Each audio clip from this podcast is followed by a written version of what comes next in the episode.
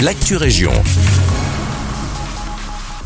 Bonjour à tous, ici Guillaume, Walibi Summer Nights à Wavre, le plus célèbre parc d'attractions de Wallonie, offre à ses visiteurs le plaisir de profiter de leur aventure en nocturne.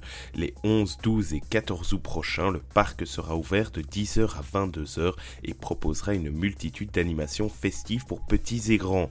Ces nocturnes seront aussi l'occasion de profiter d'une nouvelle attraction puisque dès le 11 août, le Silverton sera accessible au public. L'attraction est un véritable plongeon dans l'univers du Far West. Elle compte au total 12 locomotives biplaces répondant aux commandes des visiteurs eux-mêmes.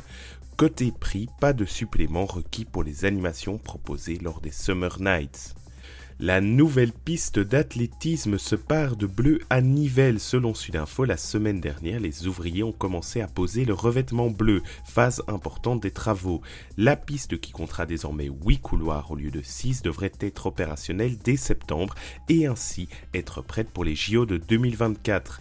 Nivelles espère en faire un lieu d'accueil pour les délégations sportives lors des Jeux Olympiques, tout comme le reste du centre sportif de la Dodène.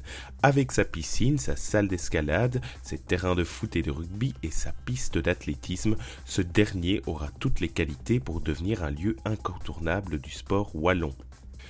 La Belle et la Bête au château de Rixensart depuis hier soir et ce jusqu'au 12 août, la pièce mettant en scène les aventures de Belle et d'un drôle de châtelain prend ses quartiers dans les jardins du château.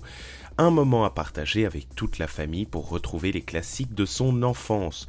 Concernant les tarifs, les places sont accessibles à partir de 25 euros et des tarifs réduits existent pour les groupes. Réservation sur le site de l'événement www.labelleetlabête.be. C'est la fin de cette Actu merci de nous écouter et un agréable mercredi avec nous.